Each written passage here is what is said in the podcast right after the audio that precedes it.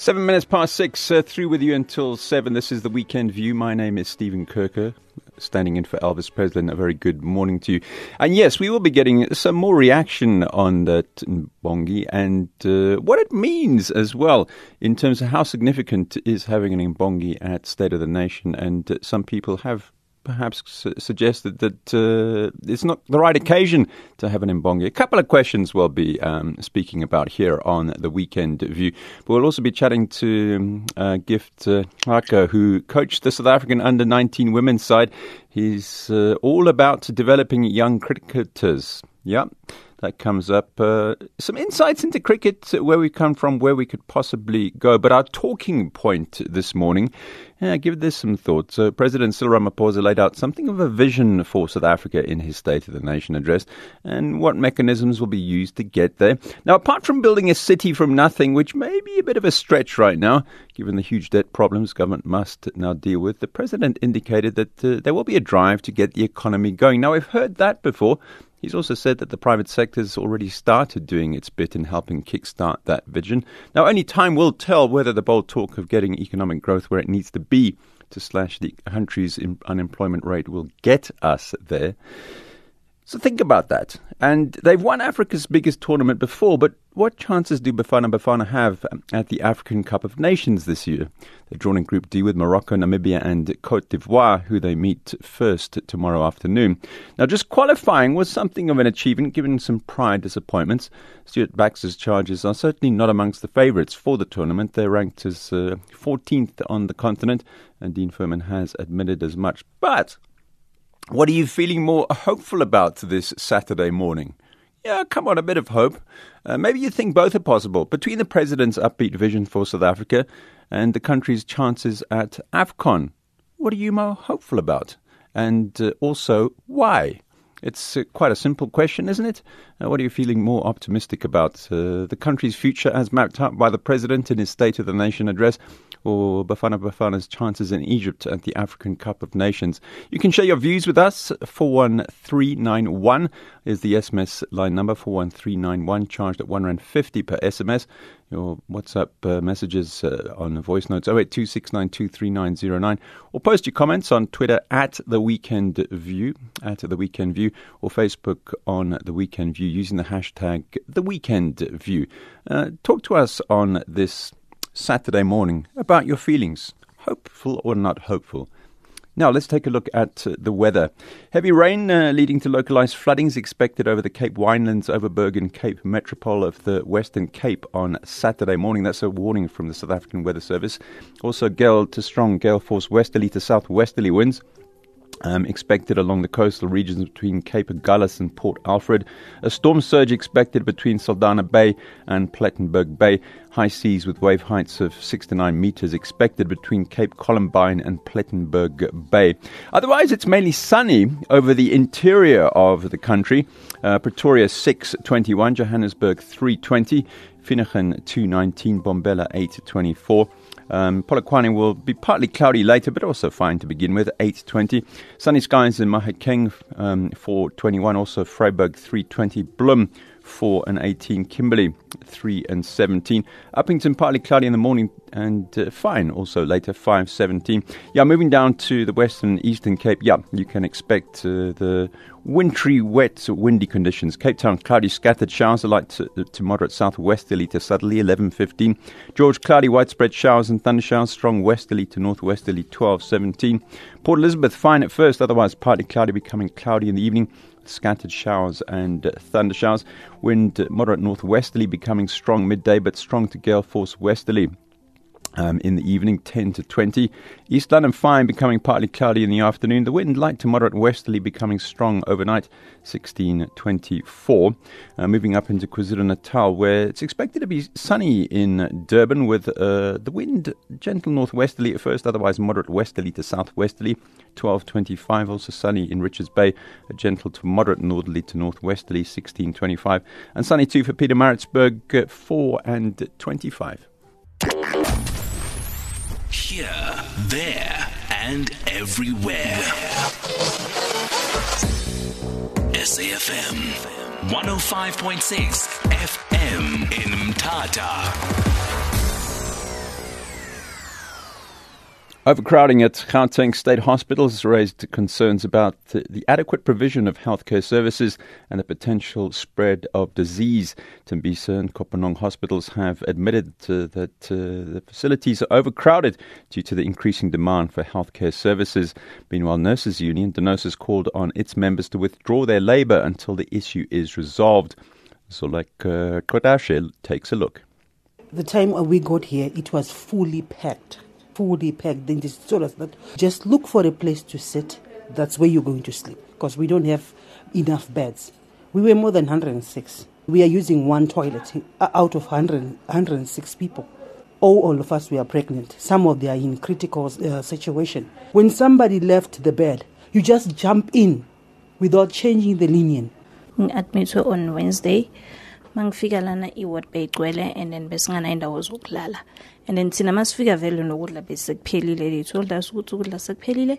And then indawo zokulala zazingekho we slept on the bench silale emablenchini because bengana space sokulala ngana indawo zokulala ngana ney'ngubo zokungibathela Ward 13, one of the most crowded facilities at Tembisa Hospital. With a capacity of 51 beds, the ward often experiences an influx of patients ranging from 60 and spills over into the hundreds. The hospital, which delivers an average of 1,400 babies per month, does so with only four midwives. Staff at the hospital relay tales of how some patients are housed on the floors when they have reached capacity. Acting CEO at the hospital, Dr. Ridlebuhile Ncha, highlights the extent of the dilemma. In labor ward, currently we, we have one midwife for about five patients. But what is ideal is that you actually need two midwives per patient. And then when you're looking at antenatal ward, we have four midwives, which means that each midwife looks after plus minus 10 patients. And this is not the only hospital to experience overcrowding. Gauteng Health Department's Macy Lirutla also painted a bleak picture of the situation at Kopanong Hospital in Vereeniging. We have challenges of high numbers of mental health care patients that are seen. And as a result of that, the hospital find itself with more mental health care patients than they can manage in relation to the number of beds. We're seeing very high numbers of male patients with mental health care challenges. The hospital has a 30 bedded ward, but unfortunately, in many instances, the numbers are far higher. Nurses Union Denosa says an urgent solution should be found to the deterioration of services at Kopanong Hospital. DENOSA Sedibeng chairperson Sabata Tekiso says the casualty section of the hospital is constantly overcrowded and there's a shortage of beds. We have only six beds for consultation of patients in casualty, but at times you find out the uh, stretchers that are put in casualty to accommodate more. There are also psychotic patients amongst those who are put in. Then the situation becomes chaotic. There are incidents like patients falling, other patients uh, fighting others because they are agitated. Department of Health HOD Professor Mkhululi Lukhele says currently there is no public hospital in the country that does not face overcrowding. Lukhele, however, says the department is making strides in tackling the problem. We have, as a department, prioritized, for instance, accident and emergencies, and we've also prioritized maternal and neonates, which is where the, the challenges are. So, with the resources which we have, we have redirected and prioritized that uh, we increase the human resource uh, at, at, those uh, levels.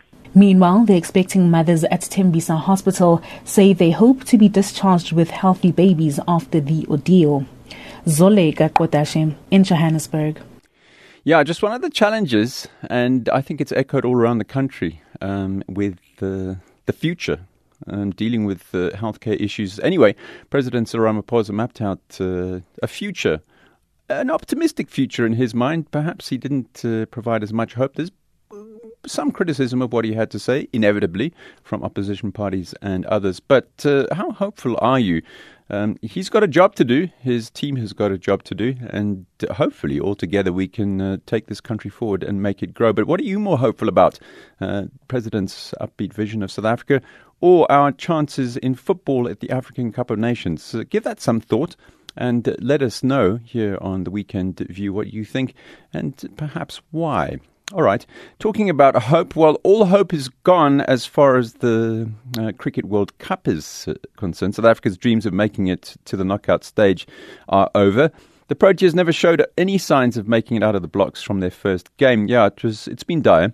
To help us look at the Proteas' dismal World Cup performance, um, we're joined on the line by former South African junior selector and coach Gift uh, Okay. Gift, uh, thank you very much for your time this morning. Of course, you f- fundamentally, as, as, as, a sports fan, uh, would have been supremely disappointed uh, with the way things went in uh, Great Britain with the Proteas. Just look back, and thank you again, to what your feelings were about the team before we went to the tournament. I mean, how, how good did you feel about the, the, the players who were selected and the kind of form they were in? Uh, good morning, Stephen. Um, yes, it, it, look, it was, we, we, didn't have expectations about South Africa making it through, especially in this World Cup. Uh, the, the team dynamics uh, before, the, before the announcement, or even when they announced the team, you can see that we are a team that left to the World Cup without the reserve keeper, you know, a specialist wicket keeper. Uh, they had to put David Miller as a specialist wicket keeper, which, which you know, raised a few questions as well. Um, you look at the bowling, we, we, we took Dale Steyn to, to, to England with that injury, which didn't make sense, you know, to, to, to anyone. You look at us going with uh, no specialist number three batsman. Again, the balance there is lost. You look at us going with, uh, you know, with the finishers that are more of bowling all-rounders than batting all-rounders.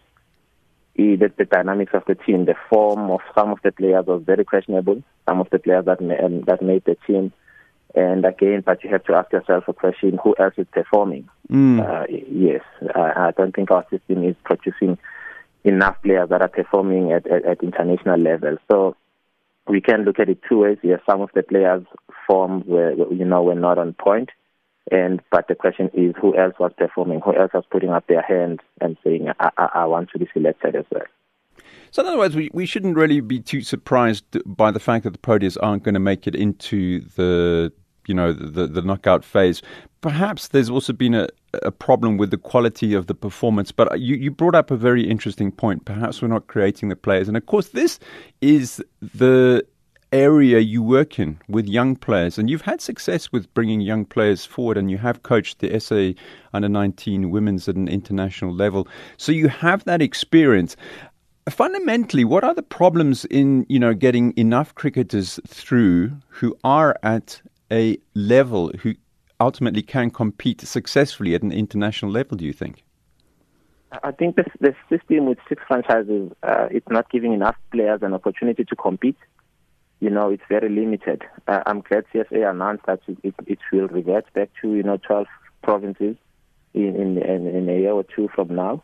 That, that will give more players an opportunity to perform at high level. That will give selectors an opportunity to look at more players you know, it we at under 19 level at uh, that you know SAA and all of that, you've got good players coming through, but when it comes to that gap between international cricket and you know and uh, that that that SAA or franchise level is it's huge. You need to have proper systems there. You need to have your SAA players playing more games abroad, playing more against your international, you know, other SAA, I mean, other A teams from other countries. Uh, I was watching the, I was actually following the SA, uh, the England, uh, not England, India A versus Pakistan. Mm-hmm. They've got players that are scoring runs there already. You know, at one stage there was a partnership of about 300 between those two openers.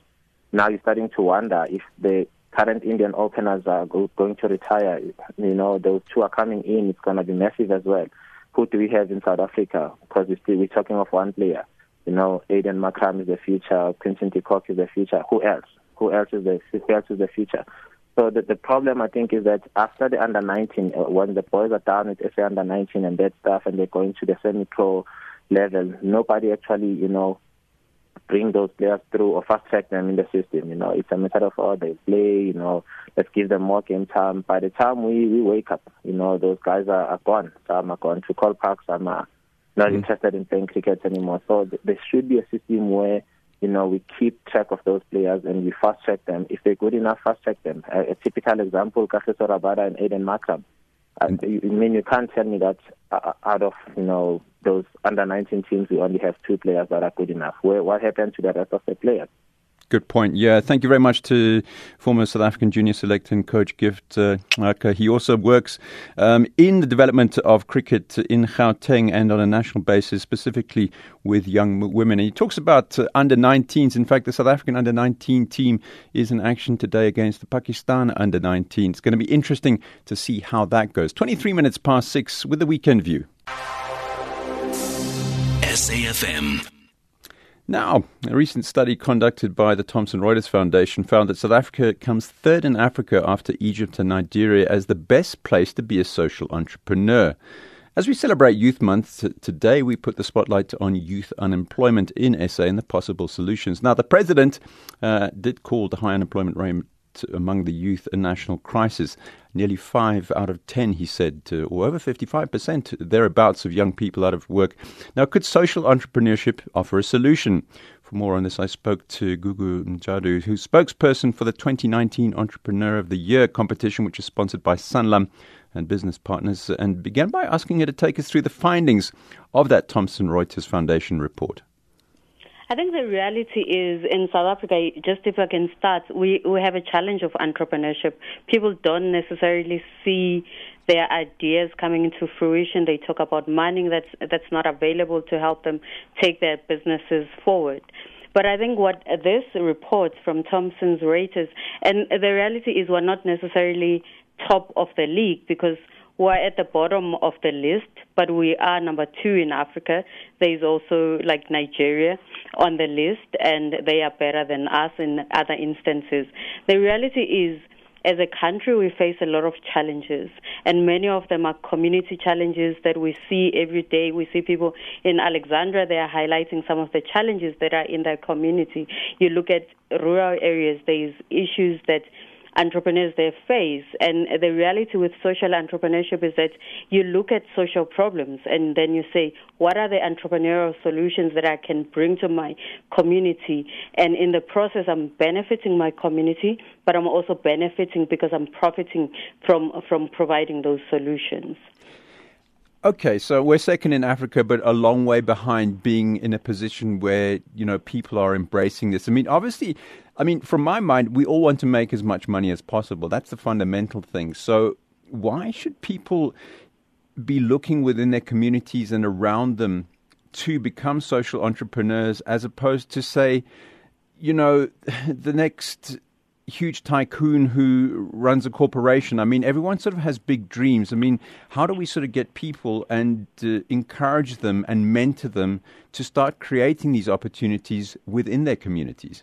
I think the reality is everyone wants to be this big tycoons. Everyone wants to be to create this unicorn company that grows so fast. The reality of the matter is there is not that many opportunities for that to happen. And if you look at our country then and you look at what are the challenges that we face, the, the president yesterday in his State of the Nation address spoke about how government needs to prioritize human settlement. So if you look at that as a, an entrepreneurial person, you can say, how can I then, as a small business, feed into that value chain? What services can I provide?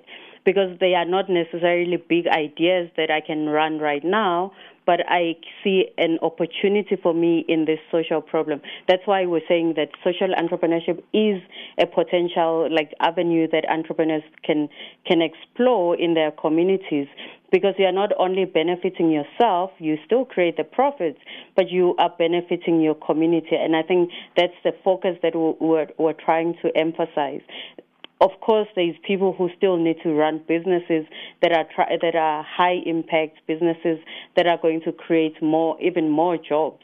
But the reality is, at community level, there's not that many opportunities for you to create those type of businesses. And we're saying start in in in your community, start small in some instances, so that you can then get the support and and and and the opportunities that are available to you. And if I can just go to the report a bit, uh, Stephen, what where we as South Africa topped in in terms of of of that list was where we're saying actually the social entrepreneurs in our country do realize that South Africa can sell social entrepreneurs in our, in South Africa can sell to the public. So they saw we were number four out of the 45 countries in the report. That's where we top the list. If if you look at it, and in front of us is the U.S., Australia, and Mexico. And I think if they they see the opportunity to sell to the public, then potentially that's where the government should be providing the support. And we are number 39 then when it comes to grant funding that's available to, to these entrepreneurs. So we just need to make sure that we, we then balance the two, balance the support that we give those social entrepreneurs with the opportunities that they perceive to be out there. That's uh, Gugu who's spokesperson for the 2019 Entrepreneur of the Year competition. That conversation went on a bit more and we discuss specifically South Africa and the South African situation and uh, what the possibilities are, and also the outlook for the future. And uh, you will be able to get that on our podcast. Um, we'll be podcasting the whole of that chat uh, a little bit later. You can check that out. We're talking point uh, today was on how hopeful are you feeling about a the Bafana Bafana's chances at AFCON. They kick off um, against uh, the Cote d'Ivoire in the group game, or about the vision of South Africa that uh, President Ramaphosa mapped out. Uh, Nazim Grootboom says, To tell the truth, at my age right now, I have no hope at all. Uh, Sona 19, president after president is promising us what they can't deliver. Where will Ramaphosa be after 10 years? He's just dreaming for his stomach and family. Um, and as far as Bafana Bafana says uh, Bafana have a good chance to go all the way and win it again, but they must work hard. So, differing views. Yeah, you can also join in that conversation. Which one are you feeling more hopeful about? Uh, Hilton Morris says the ANC can't even create a car or a bicycle. How are they going to create cities? Anyway, it's time for our consumer slot. And uh, the South African Banking Risk Information Centre warned South Africans to be aware of vishing attacks. The centre says this is where unsuspecting victims are lured into disclosing personal information by fraudsters who pose as bank or service providers to steal money. Uh, let's now speak to uh, SABRIC CEO Kalyani Pillay. Good morning to you. Thank you for the time this morning, and uh, I read about this. I mean, there are crooks everywhere, and they will try everything to get into your money. You've put out this warning as SABRIC. How prevalent? I mean, you must have seen instances of this. You know, what is the situation at the moment? Well, look, our banks are certainly seeing this all the time. It's, it's extremely prevalent, like, you know, we've seen with phishing, uh, which is still very much around as well. But the perpetrators of, uh, uh, you know, they move uh, using different modus operandi to try and get uh, bank customers to provide them with the information that they require. And what they're looking for is your personal information. They're looking for your uh, confidential bank information like your, your logon details, your CVV number, your bank card number, your expiry date, you know, that kind of thing. And unfortunately, uh, bank customers are, um, you know, they're not identifying that these are actually scams and they're providing this information. And that's why we thought, you know, we've seen this prevalence. Let's go out and issue an alert again. We do it all the time just to remind everybody that, you know, they, they need to be suspicious. Rather, rather err on the side of being suspicious. For one, I think, Stephen, it's so important for everyone to know, and an easy thing to know that your bank will never call you and ask you to confirm all your bank card details and your logon details and your password and your PIN number. Never ever. For future purposes, the bank would contact you to ask you to come in to verify uh, you know, certain information that's required in terms of the act, but they'll never over the phone ask you for the other information. So never give it to anybody, mm. absolutely no one. It's mm. interesting you say that. I mean, I've I've had conversations and, and legitimate ones where I've been asked for some information, but I've said, listen, I, I, you know, I'm a bit unsure about your bona fides. Yes. But I, I've sort of come up with my own couple of questions to try and establish some sort of um, bona fides. You, you know, is mm. that you say banks will will never do that, but as I say, in that situation, I mean, you never know what happens. You phoned with a query, someone phones you back. It's easy sometimes if you have lodged something to be, you know, because you, if you have had a legitimate problem. And are, are these completely random, or are some people? They, they will not ever ask you for your bank PIN number for your card. No, sure. Or your password. You know, those are kind of things that they will not ask you. They won't ask you for your CVV number. Yeah. They won't ask you. You know, those are the kinds of information that should already start giving you an alert that this is a problem.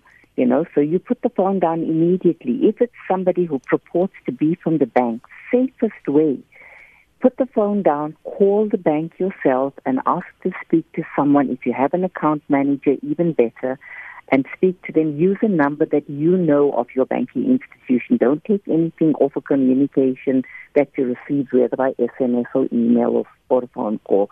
You know, rather just err on the side of being overcautious because this is what's happening, unfortunately. You know, they, they use social engineering tactics. Mm. They play on people's emotions. Let me give you a quick example so your listeners can actually get a sense of, of, of what happens.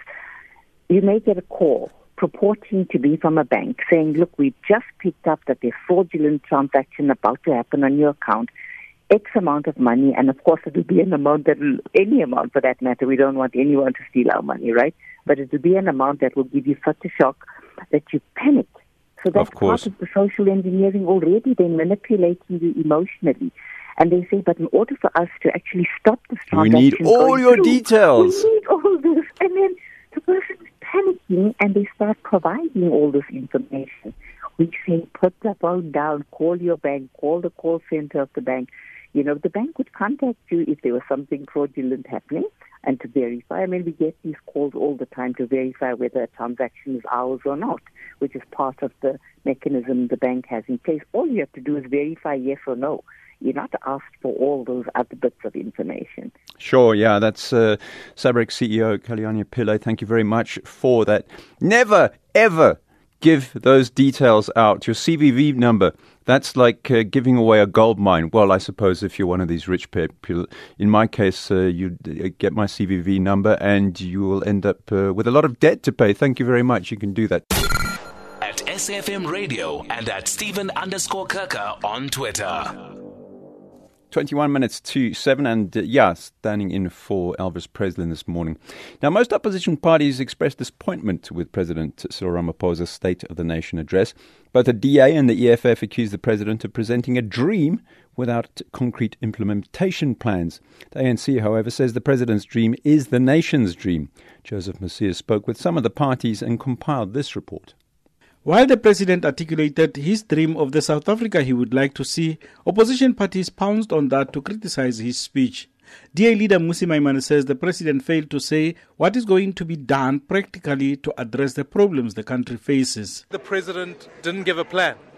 He instead described the challenges of South Africans, but really no tangible plans. There was no tangible plan on rural safety, no tangible plan on what are we going to do at Eskom. More rhetoric coming from the president talking about, in fact, a different departure even from February, where he talked about unbundling. This time around, he's speaking about a stimulus plan that goes into that. EFF President Julius Malema was mostly concerned that the president did not outline what was going to happen to plans for the expropriation of land without compensation. The ANC has abandoned the agenda to expropriate land without compensation because they make black people stupid. They used it during elections. The elections are over. Instead of expropriating land without compensation, the president is daydreaming. He comes here to tell us about his dreams. The man wanted to be president for three, more than three decades. He still doesn't know what he wants to do for South Africa. FF Plus leader Pieter Groenewald also expressed frustration that while the president outlined some good programs, he failed to outline how this would be achieved. He doesn't come forward with concrete uh, ways how we're going to obtain these objectives. Yes, he's got a couple of things he's mentioned uh, to say there should be cooperation between the private sector, the government, and even the trade unions. But the fact of the matter is that if he does not curb the powers of uh, the unions in South Africa, we won't have that progress. The parties also expressed disappointment that the president is going to pour more money into Eskom without a clear plan of how to get it out of its troubles. ANC Secretary General Ace Magashule says the president could not outline details in his speech as these will be provided by ministers. We as a party will be monitoring and making sure that there are clear timelines and uh, we are very, very, very encouraged and motivated and inspired. That's uh, Ace Magashule, the ANC Secretary General, ending that report by Joseph Mosia in Parliament. Uh, for more on this, we're joined on the line by political analyst uh, Reabogo Kwaloate to speak about that. Reactions from opposition parties and reactions from the ANC, it's always a difficult political uh, balancing act uh, delivering a State of the Nation address. What did you make of uh, the President's speech and the balance it took? Most of the time, that is the case, and thank you very much for the opportunity, Stephen. When we look at opposition parties, particularly after the State of the Nation address, um, you never know whether we were all listening to the same speech or listening to a different speech. Sure. But it is it is a, mis- a mixed bag of, of, of, of, of reaction, and one can truly appreciate that because in essence, when we look at um, the outlines which the president um, articulated to the country, and having started off as saying, um, having having having campaigned and going out uh, on the ground and listening to uh, what people needed and and and then and, and what needs to be achieved, um, and also um, indicating that this was not only done by, by the governing party, but also uh, opposition parties also in their campaign trail. Um, they also went down to the ground and listened to the people in order to establish what is it that are most uh, confronting issues uh, facing the nation currently. And if you look at one, um, uh, if you look at the seven key priorities which the president outlined, I think it it it, it tried to balance uh, what what one might say are challenges facing the country. But having said that, also um, looking into the speech um, in its totality, I think the most important thing that the president concentrated on was the fact that um, the impediment of economic growth um, will make it much rather difficult uh, for achieving some of the things that needs to be achieved in order to answer to the call which the nation has asked the president to do. But overall, um, I think in terms of what was needed to be addressed in the State of the Nation address, uh, the president tried by all means to answer to that. But um, in terms of what was said by opposition parties, if you take the Democratic Alliance, for instance, um, the president having sold a dream, uh, one might say uh, perhaps the Democratic Alliance chose to, re- to, to, to relate more to the building of uh, what he said was his vision or his dream in terms of a smart uh, uh, city, building mm. a smart city, more than um, having uh, taken it from the beginning of the speech or the middle of the speech which uh, the president delivered to the country. Well, I mean, we're always only going to hear what we think we want to hear or want to hear. One of the criticisms, of course, is lacked substance. I mean, is it that important for a State of the Nation address, or is it uh, fair enough that we hear more of the substance later? Or, you know, do we end up in a time a year down the line and say, well, you said this a year ago and we never saw any substance? This is, in fact, um, one of, I think this is where it gets confused most of the time. The State of the Nation address is just to place um, the, the, the, the, status we find ourselves in as a country. Um, more concrete plans, I think, those can be um, ventilated. Um, for instance, in the question and answer session that is to come up, if, if, if more clarity is needed, I mean, parties can put that forth to the president. But if one looks at the state of, of, of the nation address in totality, it's just to map out a way forward for the country. And um, I think it is incumbent upon um, opposition parties to hold the president to account um, on what was said, but more so um, what what is to come out of the question and answer session. Uh, to say that uh, within a space of, of, of, of 10 years, which the president had indicated that it is a priority for government to, to, to ensure that poverty, inequality, and unemployment are addressed adequately to answer to the uh, uh, social ills that are facing the country currently. And it is been incumbent upon the, the, the uh, opposition parties to hold the, the, the, the president account to say um, this is what we expected or what we need uh, to be done within a year or so, or, or, or, or perhaps rather impose those timelines which they felt the president should have indicated in, in, in the nation of in the in the uh, uh, state of the nation address. But like I say, when we speak of the state of the nation address, not so much uh, going into uh, the time frames and the timelines, but I think these are the type of questions that can be imposed on him and later on hold him to account to say this should have happened upon what you had said we would find ourselves as a country. Rabaka Kalawata, political analyst. Thank you very much to her early on this Saturday morning, speaking to the Weekend View, 13 minutes to 6. And uh, yeah, if you are feeling hopeful about that vision, uh, the president presented. Let us know here on the Weekend View, asking you whether you're hopeful about the president's vision and uh, whether you're hopeful about Bafana Bafana's chances at the African Cup of Nations. Uh, get in touch with us. And staying with that, at least two native uh, language speakers, I've probably butchered that, have accused poet and rapper Bradley Van of speaking gibberish when ushering in President Cyril Ramaphosa before the State of the Nation address. Uh, made history when he became the first Khoi praise singer uh, to bring the president in before the address. Uh, native uh, Khoekhoegowab speaker Lame Hasweb and uh, Khoisan San language board member William Tamara say although some words used in the praise song were accurate, no sentences made any coherent sense. Now, our reporter, Neo Bonomelos, caught up with Bradley Sitters, and uh, this is what he had to say. Uh, what actually happened was, um, me, I'm a third language, uh, I'm in the, I'm a third language speaker, right? Uh, it's not my first language. So I can understand if first language speakers are saying, ah, you didn't say that right or this right. I understand that. And I think they also need to understand that I, I never claimed to be a first language speaker. It was history. It was the first time for the, the language to be bouncing off the walls in Parliament and mm. for the parliamentarians to actually say this word. You know, if I can finish with this, yes. I won't take a lot of time. Uh, the words that I said those are words that I got from Namibia.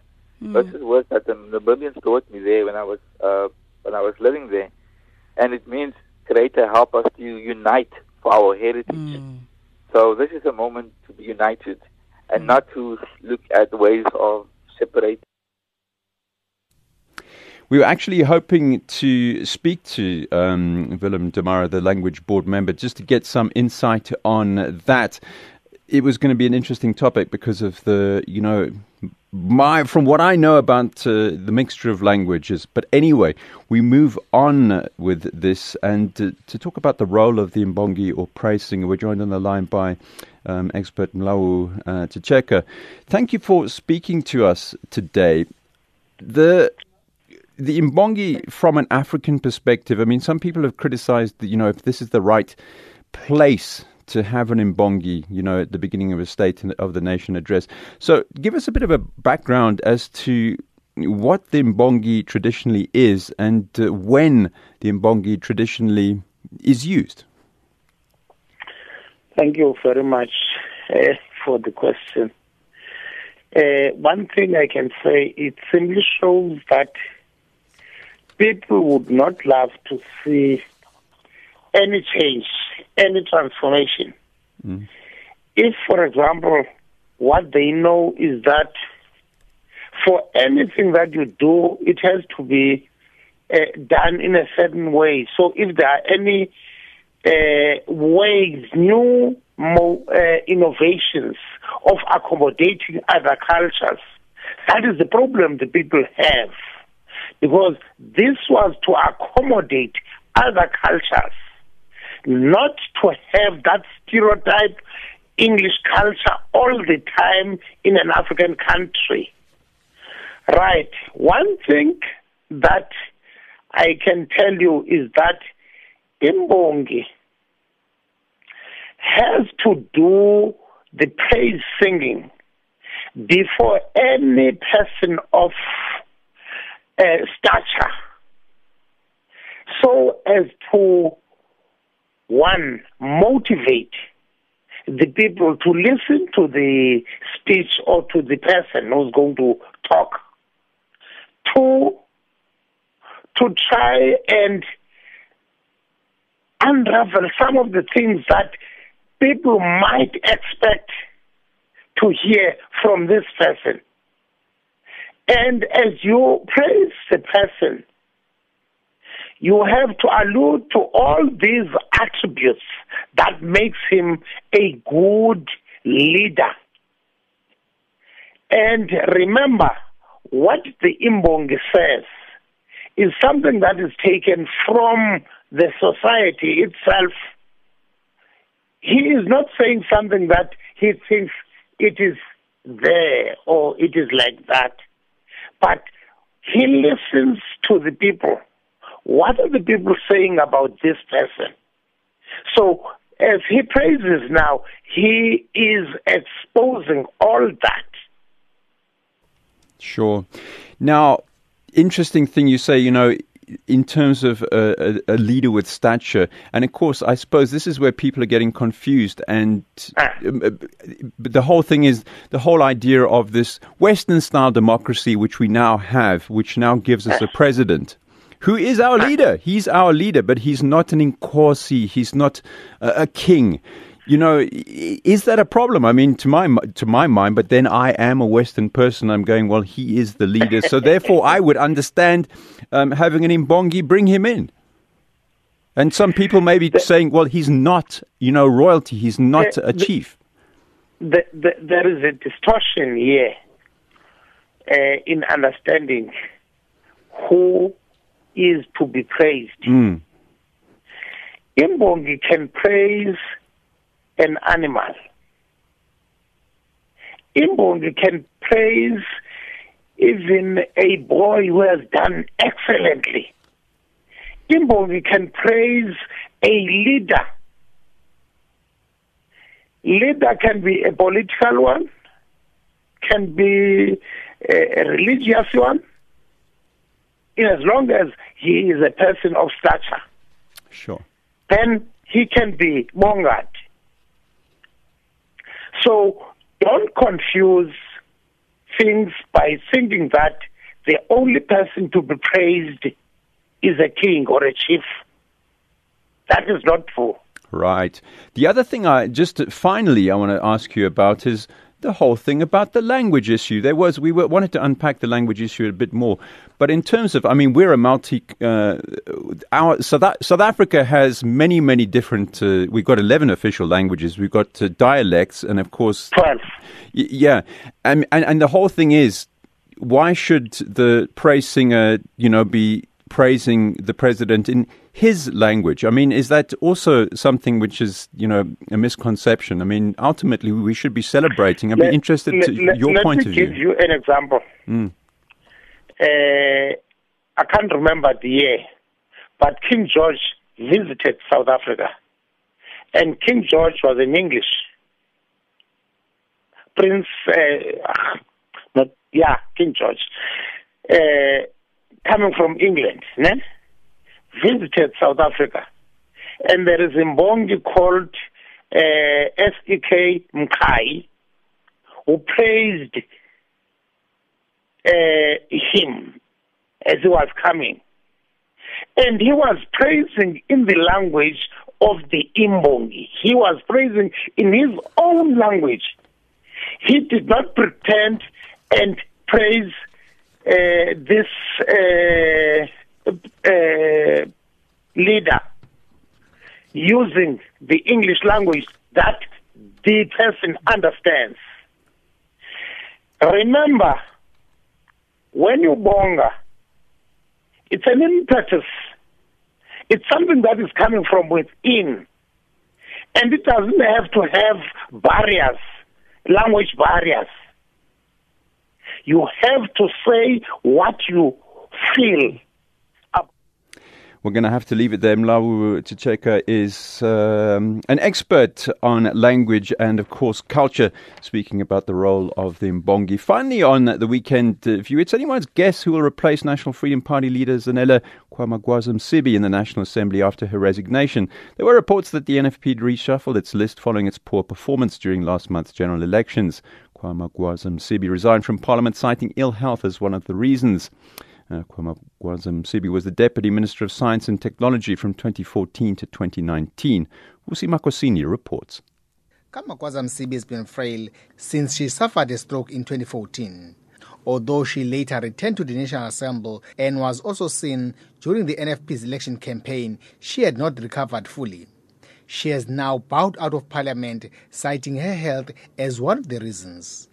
NFP spokesperson Simo Kwanazi explains the reason for Kamagwaza Msibi's resignation as a member of parliament. The president of the NFP, Honorable Zanele Magwaza Msibi, has sent her a letter of resignation from parliament that is with intentions to actually focus on the party and considering that maybe it was in due time for her to actually uh, consider the retirement. There are many reasons which one can consider uh, but amongst many, it was actually to take rest, considering the health of the president. But amongst that, rather amongst other reasons, she, she felt that it's time for her to actually re- retire after having been the deputy minister.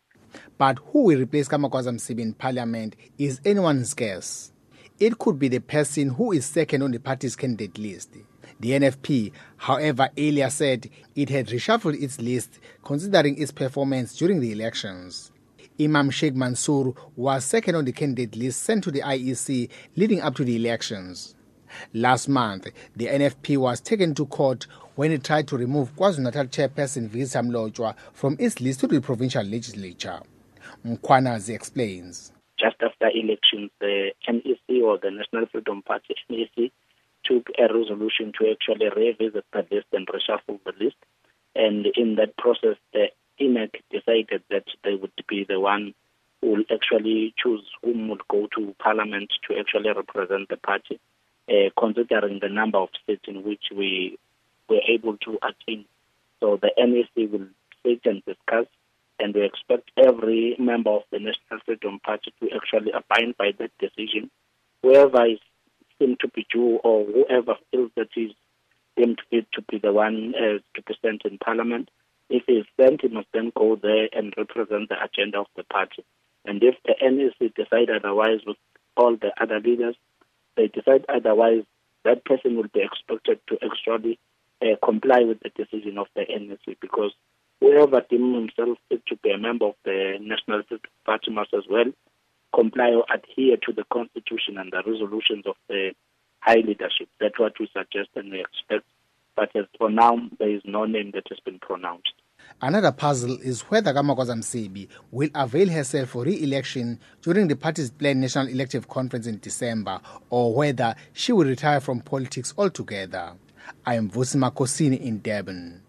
So, some final comments from you. Uh, Mazibuko in Maritzburg says, Morning. Mr. President was dreaming there weren't going to be job increase, but there will be a fuel increase. And on Bafana, they won't make it. They will end in group stages. They losers. Thanks. Mm. Hashtag bunch of losers from uh, Mateus Bongani Balunga. Bafana Bafana will be coming back home very soon. And as South Africans, we need to stop celebrating failure like some of us did when Banyana Banyana came back from the Women's World Cup. Let's just call a spade a spade. Mm, thanks for that. Uh, thanks for tuning into the Weekend View. T- thank you to the team, Susanda Jonas and Maroma Kakana. Technical producer Mark Preller, Evelyn Tongwane, our senior producer. EP is Aubrey Sachia. And uh, coming up is the Jet Set Breakfast. Uh, some fun on a Saturday morning with Michelle Constant. That comes up after the news with Chwalani Tulo.